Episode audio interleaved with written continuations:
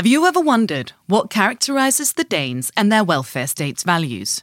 How the people, who were once some of Europe's most feared warriors, the notorious Vikings, are now one of the happiest, most trusting, equal, and democratic people in the world, and how Denmark was once entirely dependent on oil and gas, and today a frontrunner in the global green transition. You're listening to Let's Talk About Denmark, a podcast brought to you by the Ministry of Foreign Affairs of Denmark. In each episode, we explore these very questions so that you can get to know us Danes a little better. My name is Emma Elisabeth Holtet, and I will be your host. This episode is all about energy and green transition, as we meet the two experts, Anna Åberg and Mogens Rüdiger, who both specialize in this subject.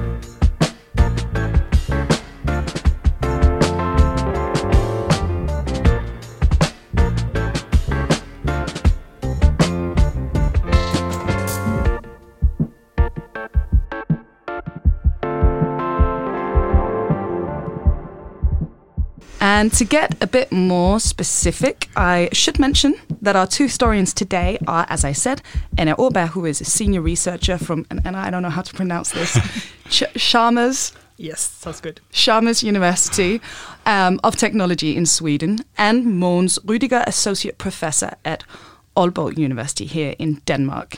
So, Anna and Mogens, welcome, and thank you for joining us. Thank you. Thank you.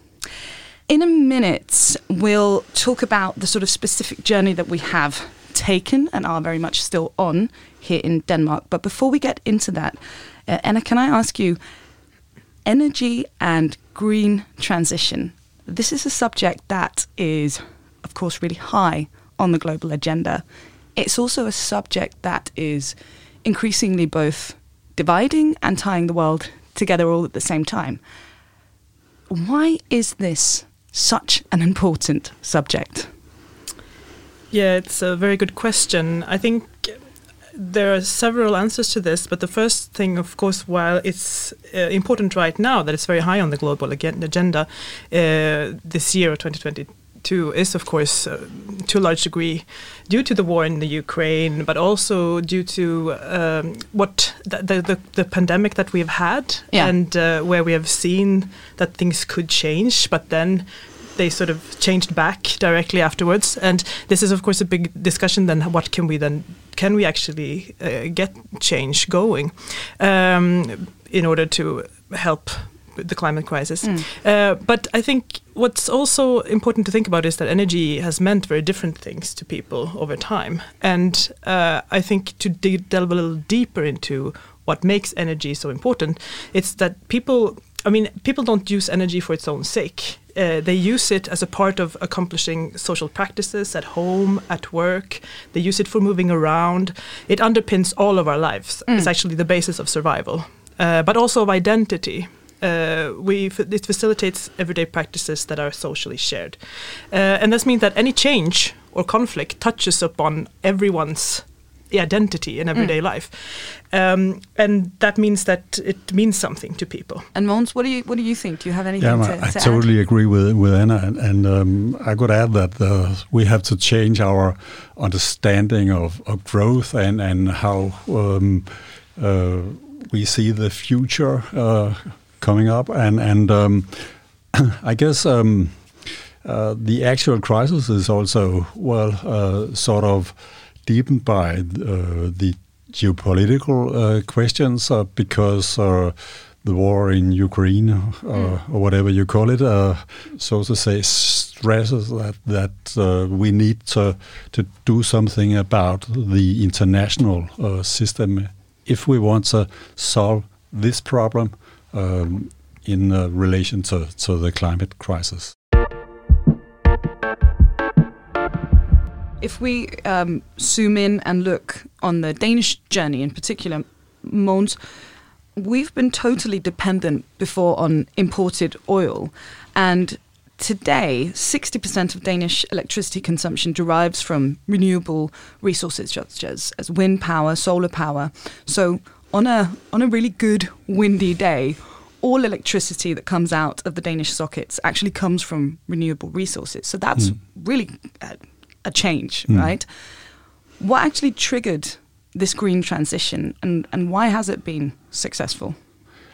Uh, first of all, uh, the oil crisis in 73, 74 uh, triggered a, what you could call a, a, the first energy policy in Denmark, uh, energy planning, and and uh, and uh, they uh, the main thing about this uh, planning was uh, uh, the effort to to um, reach a diversification of, of the energy system, and and uh, at that time Denmark was the, very much dependent on oil imported from mid, the Middle East.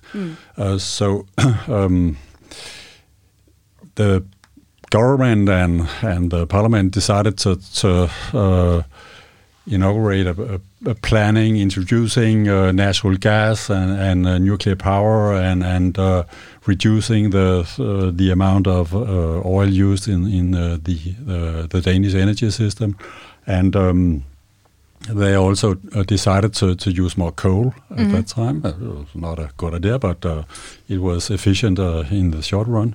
Um, so it was a f- first time. Uh, that they, they also gave some uh, room for um, uh, research in in uh, renewables, uh, primarily uh, solar power and, and wind. So Denmark is known as the, the cradle of the wind industry. We have these windmills as kind of the symbol of our renewable uh, energy.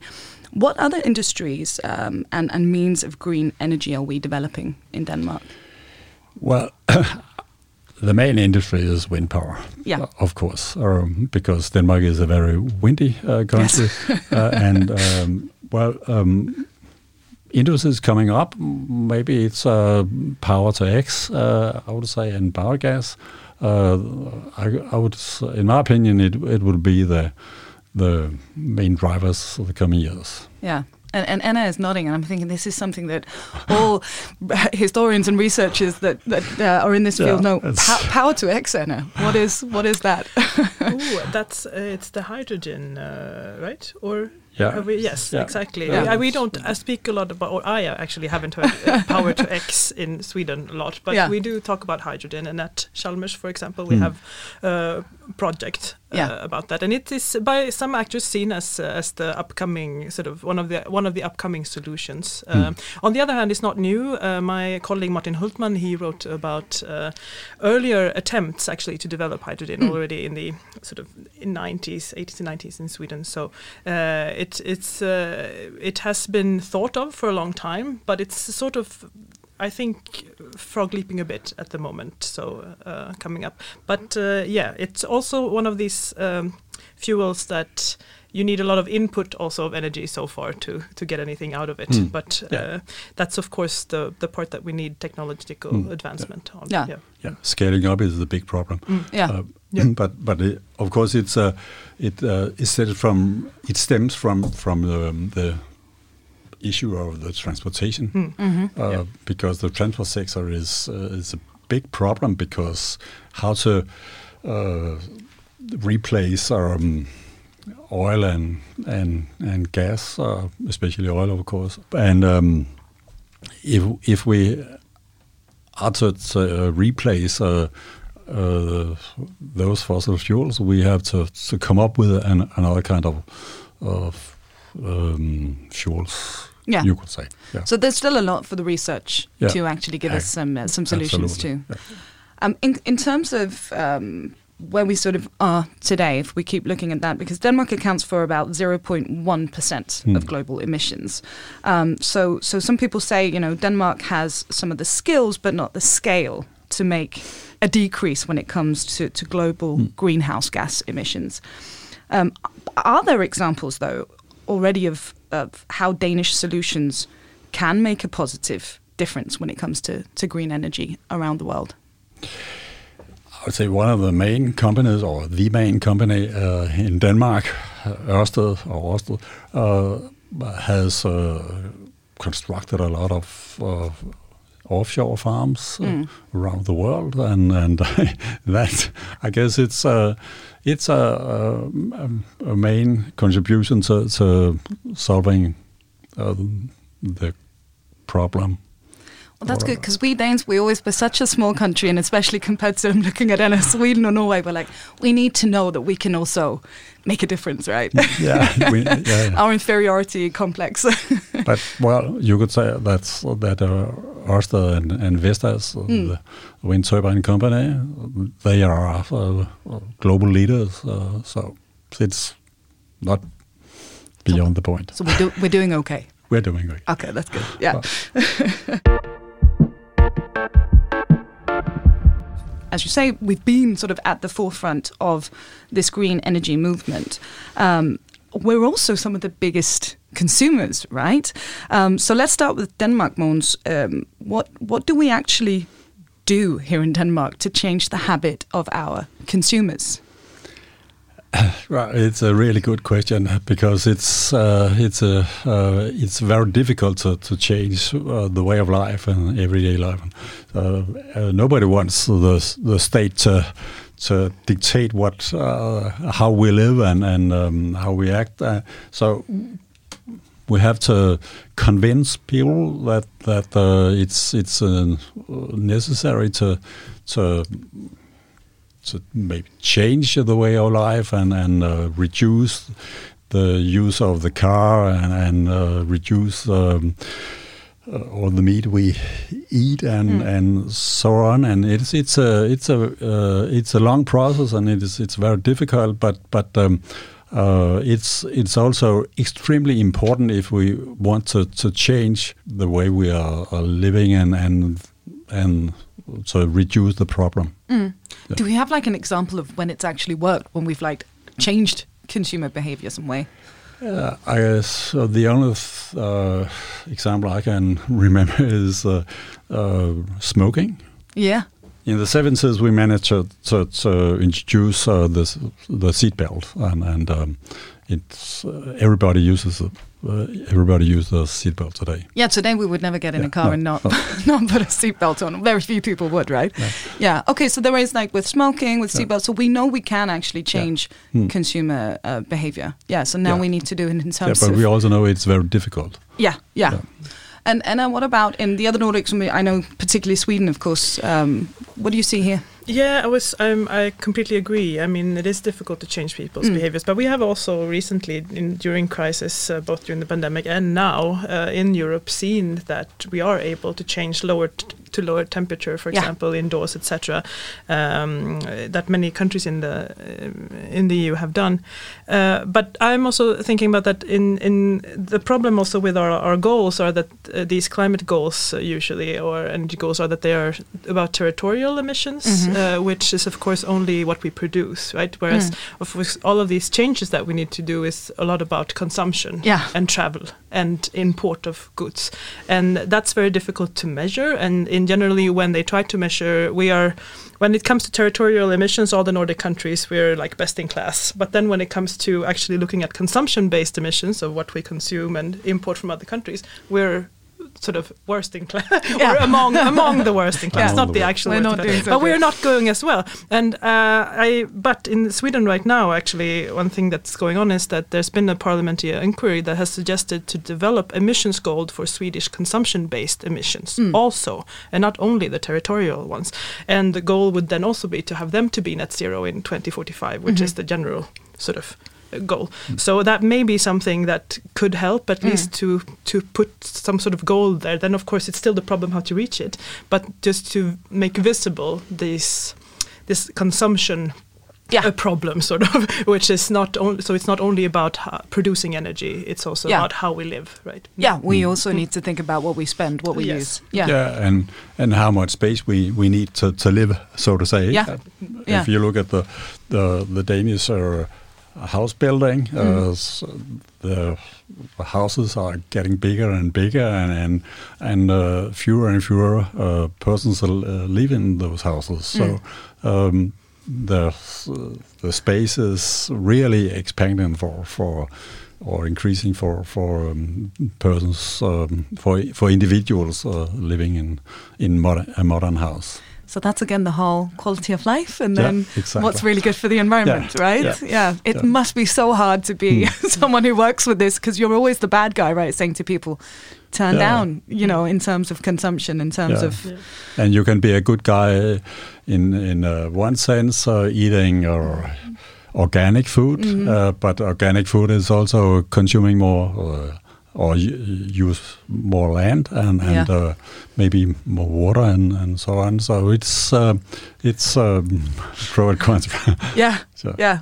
It's parties all the time, right? Yeah. so, in terms of this, because now Anna also mentioned the Swedish uh, Parliament, for example. If we look at uh, Denmark, Mogens, what what is the public opinion here on green transition, and and how much do the politicians actually include the people's opinions in our action plans? I would say that there's a general support for uh, green transition, but it's not the same as people change their way of behavior. Mm-hmm. Um, um, I would say that uh, the polit- politicians are um, okay. They are listening to, to, to the people, but but um, but they also they have also other interests and and and. Uh, and uh, one big issue in Denmark is the agricultural uh, production and, and uh, the emissions and and um, yeah. yeah. So so there's there's a the politician may maybe have a more um, they have to prioritize uh, uh, in another way than than the individuals uh, do.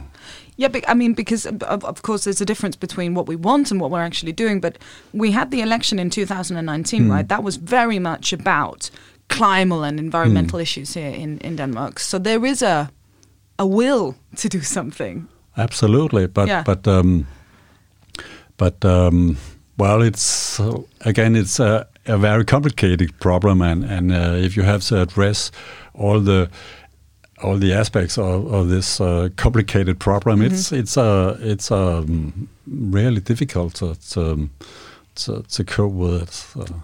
Anna, do you have something? Yeah, to no, I just wanted to add that uh, speaking of the election, because we yeah. had an election last year, yes, right? uh, which was then again during this uh, Ukraine crisis and during the energy crisis, and there climate issue, well, energy issues in the sense of that people were having problems paying for the energy was, of course, high up on the agenda. But security issues and then also, unfortunately, issues of uh, gang violence and criminal, yeah.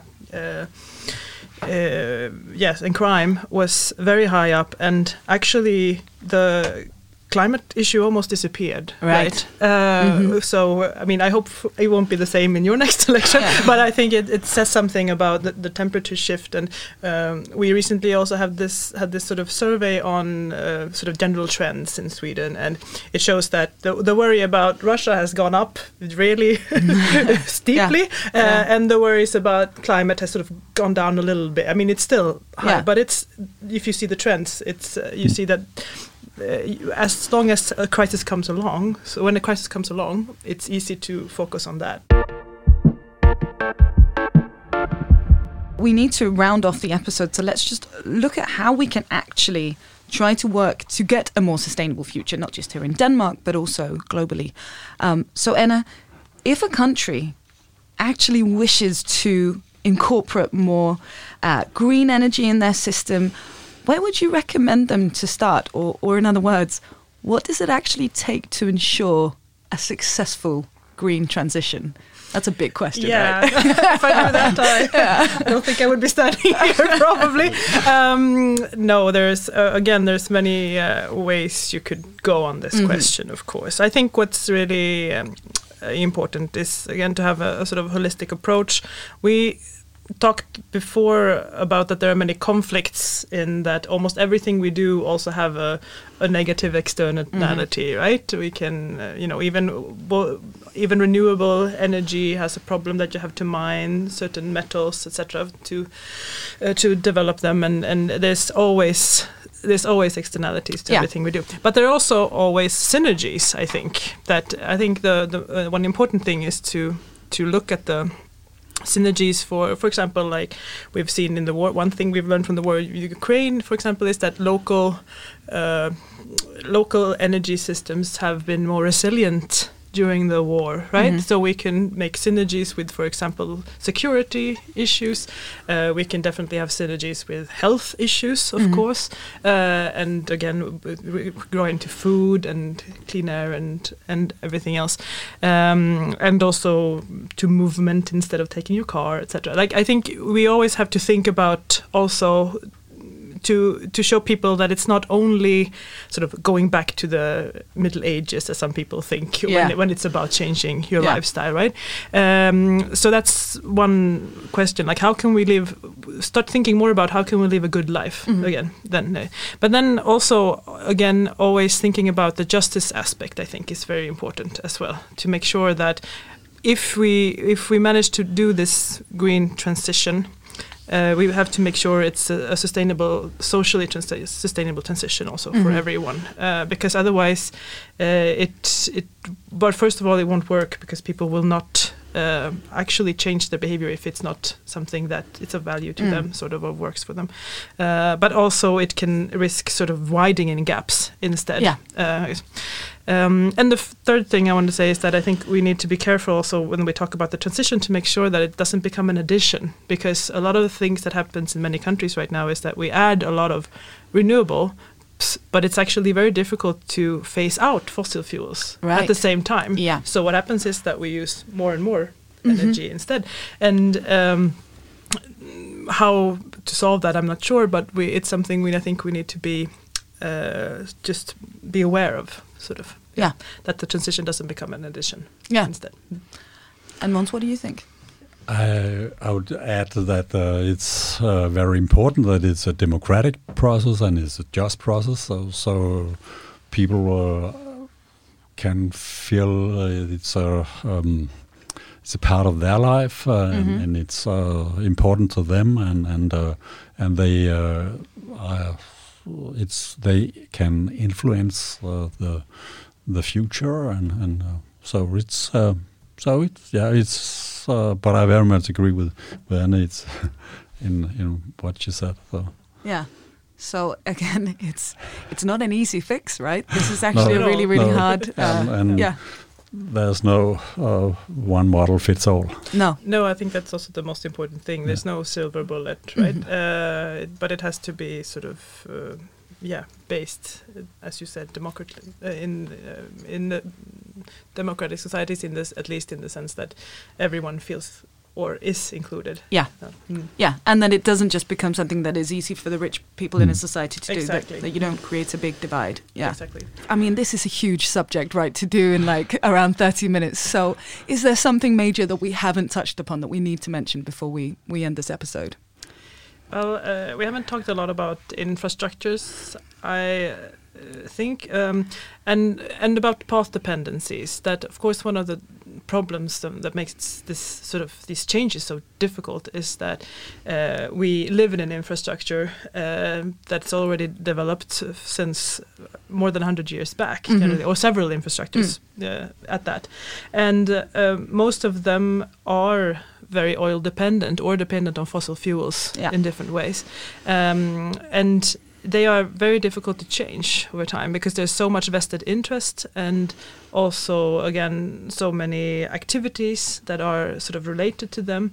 Uh, so even if we have sort of a, a clean energy production in Mhm. a sense, uh, the infrastructures can sort of stand in the way for uh, because it's not as easy to, for example, just add renewables into them or uh, yeah, and we need new regulations and sometimes maybe new infrastructures, and those are very expensive. Yeah, yeah. Yeah. Mogens, do you have and, a, anything? and a good example is uh, the the district heating in, in Denmark because uh, it's it's very much based on on uh, the fossil fuels and, and now we have to change it so, so we can include um, uh, wind power and uh, Mhm. other kinds of um, renewables. And is it fair to say, in terms of, I mean, infrastructure, it sounds so very practical, but it must be also an emotional thing in a sense, right, for people? Because this is like the way we're used to living Yeah. and moving and the, how our towns Yeah. look. Mm. So it's really changing, like, the core of society Yeah. in a way. you you can uh, look at the um, discussion about uh, EVs, uh, electric Mhm. vehicles, and and uh, compared to to fossil fuels driven um, cars, and and it's uh, very interesting. People uh, find come up with a lot of excuses for not uh, digging to to the uh, the EVs. So Yeah. yeah.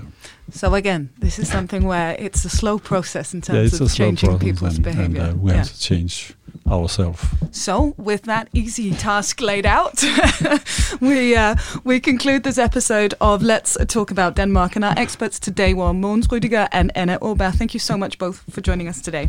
Thank you. And uh, to you listening with us, remember you can dive into other reflections on the Danish ways in your chosen podcast app, where you will find more episodes of Let's Talk About Denmark. Until then, that's all from me, your host, Emma Elisabeth Holtet. This podcast is produced by Videnslyd for the Ministry of Foreign Affairs of Denmark in cooperation with Aarhus University Press. And you can learn more about Denmark and Danish values on denmark.dk.